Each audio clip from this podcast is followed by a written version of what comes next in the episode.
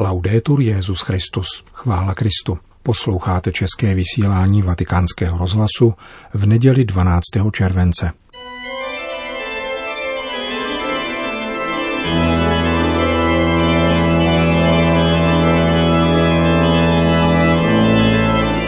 Církev a svět náš nedělní komentář.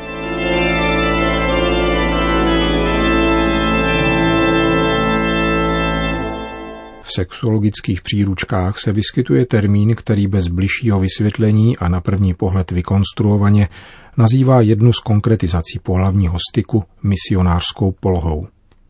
Nebude asi přehnané tvrdit, že mnoho, ne většina lidí v dnešní době slyší adjektivum od slova misionář vůbec poprvé právě v tomto kontextu. A teprve později, pokud vůbec, se setká s jeho skutečným významem. Nejapné použití tohoto církevního pojmu označujícího poslání šířit křesťanskou víru všem národům a kulturám, má překvapivě krátkou historii, která mimochodem nedělá dobré jméno zmíněné disciplíně. Jednak poťouchlým názvoslovím, majícím za cíl mást, zesměšnit a diskreditovat, a jednak kvůli pofiderní osobnosti toho, jehož nejapný nápad přešel do obecného povědomí. Jmenuje se Alfred Kinsey – a bývá dodnes i na univerzitní půdě označován za průkopníka v oblasti sběru dat a vědecké systematizace tohoto oboru, což nedávno idealizoval také hollywoodský film Kinsey v hlavní roli s Liamem Neesonem, mimochodem v kinech dost propadák. Je však s podivem, že v době, která právem pranířuje pohlavní zneužívání dětí, se nikdo ani v nejmenším nepodivuje nad tím, že jmenovaný průkopník sexuologie podporoval a samozřejmě vědecky zkoumal tyto delikty přímo při jejich opakovaném páchání najatými delikventy, a to i na několika měsíčních miminkách, jak o tom Kinsey referuje ve svých knihách. Tento vědec přitom například na stopkách měřil, za jak dlouho dochází k orgazmu. Tyto skutečnosti se přirozeně příčí elementární lidské vnímavosti – ale je vhodné je připomenout, aby vyšla najevo celá pravda, pokud jde o tyto delikty a jejich moderní ospravedlňování pod pláštíkem vědy, se kterým přišel právě tento americký entomolog, což byl jeho původní obor. Není známo, proč byl právě tento muž v roce 1940 vybrán filantropickou Rockefellerovou nadací, která dotovala jeho vědecký výzkum. Kinsey byl na sklonku svého života vyšetřován FBI a také obviněn, avšak jen z obscéností, z komunismu, bylo to v době studené války a senátora McCarthyho, a kažení mravů americké rodiny.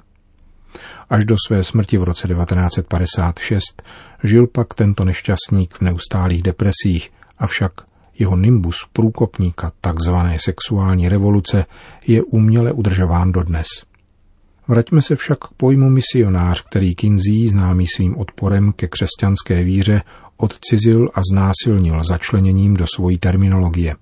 Když v roce 1948 vyšly jeho knihy, odvolává se tam na dílo Sexuální život domorodců v severozápadní Melanézii od britského etnografa polského původu Bronislava Malinovského z první poloviny 20. století – který podle Kinzího údajně popisuje, jak domorodci z Melanézie, prohlížející si pornografické obrázky, pojmenovali jistou zobrazenou pozici přídomkem misionářská, protože jim prý připadala směšná. Před několika lety si německý historik Christoph Dreser, publikující v týdenní příloze listu Die Zeit, dal práci a ověřil uvedené prameny. Zjistil, že Kinsey docela obyčejně lže – protože zmíněný britský etnograf nic takového ve zmíněné knize ani nikde jinde nenapsal, ani nenaznačil. Bylo by ovšem nespravedlivé přičítat odpovědnost za intelektuální korupci verbální komunikace v tomto konkrétním případě pouze Kinzímu. Nebýt komplicity médií, která se, kdo ví proč, obvykle chytají každé hlouposti, nevešla by jeho poťouchlá terminologická nálepka ve všeobecnou známost – Nejde však o nedůvěryhodnou osobu nešťastného člověka, jehož jméno i odkaz dál nese jeden institut při Indiana University. Na tomto případě se totiž velice názorně odhaluje mechanismus verbální diskreditace jazyka, kterým se předává víra. Slova jsou sice nevinná, ale jejich použití nikoli. Mohou pravdu sdělovat i skartovat. Mohou lidi zbližovat i odcizovat. Mohou srdce zapalovat i zhášet. Mohou duše natchnout i skličovat. Mohou zbuzovat soucit i zášť. Slova jsou místem již rozhodnutého konfliktu mezi dobrem a zlem, avšak rozhodnutého nikoli na rovině pouze verbální, nýbrž na rovině těla, kterým se kvůli všem lidem stalo Boží slovo, aby zemřelo a vstalo z mrtvých.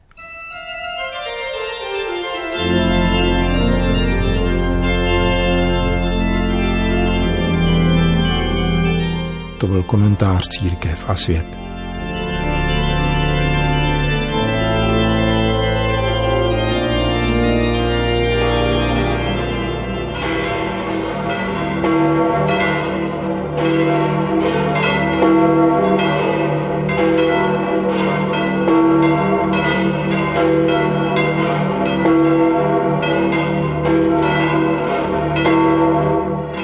Na svatopetrském náměstí se předpolednem sešlo několik stovek lidí, aby si vyslechli pravidelnou papežovu promluvu před mariánskou modlitbou Anděl Páně.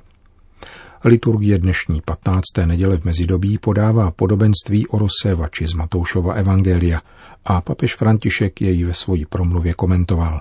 Cari fratelli e sorelle. Drazí bratři a sestry, Buongiorno. dobrý den.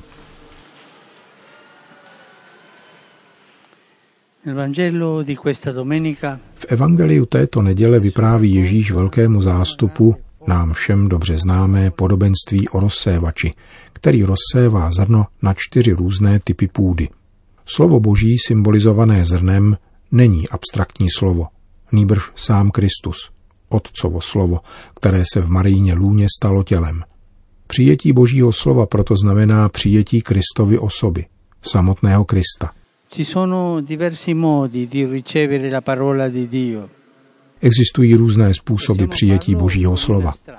Můžeme si počínat jako cesta, kam i hned přilétne ptactvo a zrna se zobe. To je roztěkanost, obrovské nebezpečí naší doby. Spousta dotěrných řečí, ideologií a možností ustavičného rozptýlení doma i venku může vést k zapomenutí na chuť mlčení, usebranosti a dialogu s pánem až do té míry, že hrozí ztráta víry, nepřijetí božího slova. Přičemž však vidíme všechno a odvádí nás všechno světské. Un'altra possibilità. Possiamo accogliere la parola di Dio come un terreno sassoso. Další možností je přijmout boží slovo jako kamenitá půda, mající málo prsti. Zrno tam sklíčí rychle, ale také rychle uschne, protože nestačí zapustit kořeny.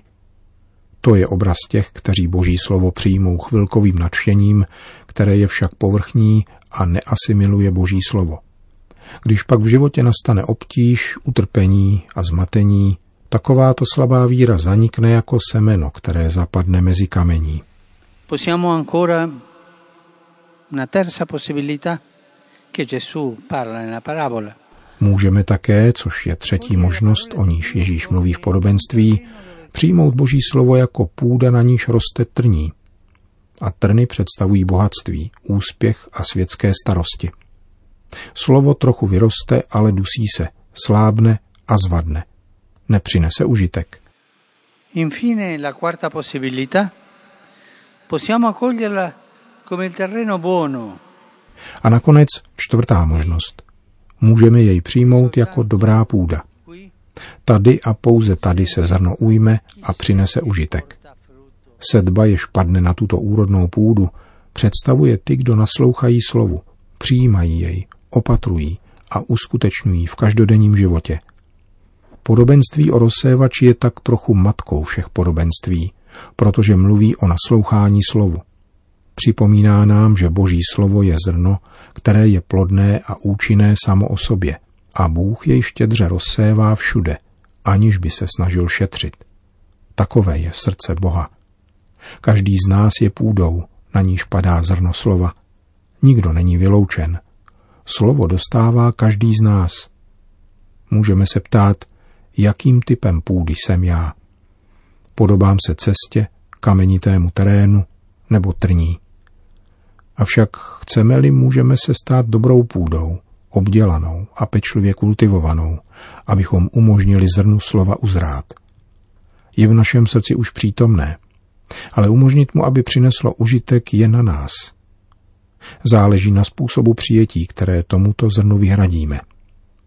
Často jsme rozptilováni mnoha zájmy, mnoha odkazy a je nesnadné mezi tolika hlasy a slovy rozpoznat ten pánův, který jediný nás osvobozuje. Per questo è importante abituarsi a ascoltare la parola di Dio, a leggerla. Proto je nutné navyknout si naslouchat Božímu slovu a číst je. Tím se opět vracím k oné radě, totiž noste sebou stále maličké evangelium, kapesní vydání v kapse nebo v tašce. Každý den si kousek přečtěte, abyste si navykli na Boží slovo a dobře chápali, jaké zrno nabízí Bůh a přemýšleli, jakou půdou jej přijímám. Pana Maria, dokonalý vzor dobré a úrodné půdy, kéž nám pomáhá svojí modlitbou stát se ochotnou půdou bez trní a kamení, abychom mohli přinášet dobré plody sobě i svým bratřím. Po hlavní promluvě mariánské modlitby Anděl Páně a požehnání papež jako obvykle komentoval některé aktuální události. Nejprve připomněl Mezinárodní den oceánů a všechny námořníky, kteří pracují daleko od svých drahých. Potom však dodal, Il mare mi porta un po' lontano il pensiero a Istanbul. moře přivádí moje myšlenky trochu dál, do Istanbulu.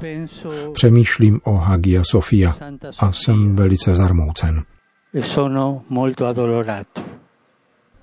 Řekl bez dalšího římský biskup ve zřejmé souvislosti s nedávným rozhodnutím soudu, který odsouhlasil záměr tureckého prezidenta Erdogana změnit tento křesťanský chrám, který měl od roku 1934 statut muzea, opět na mešitu. Podobně jako naložil s touto křesťanskou bazilikou turecký sultán po dobytí Konstantinopole v roce 1453. Po společné mariánské modlitbě Anděl Páně Petrův nástupce všem požehnal. Sit nomen Domini benedictum. ex hoc nunc in seculum, Aiutorium nostrum in nomine Domini. qui feci celum et terram, Benedicat vos omnipotens Deus, Pater et Filius et Spiritus Sanctus. Amen.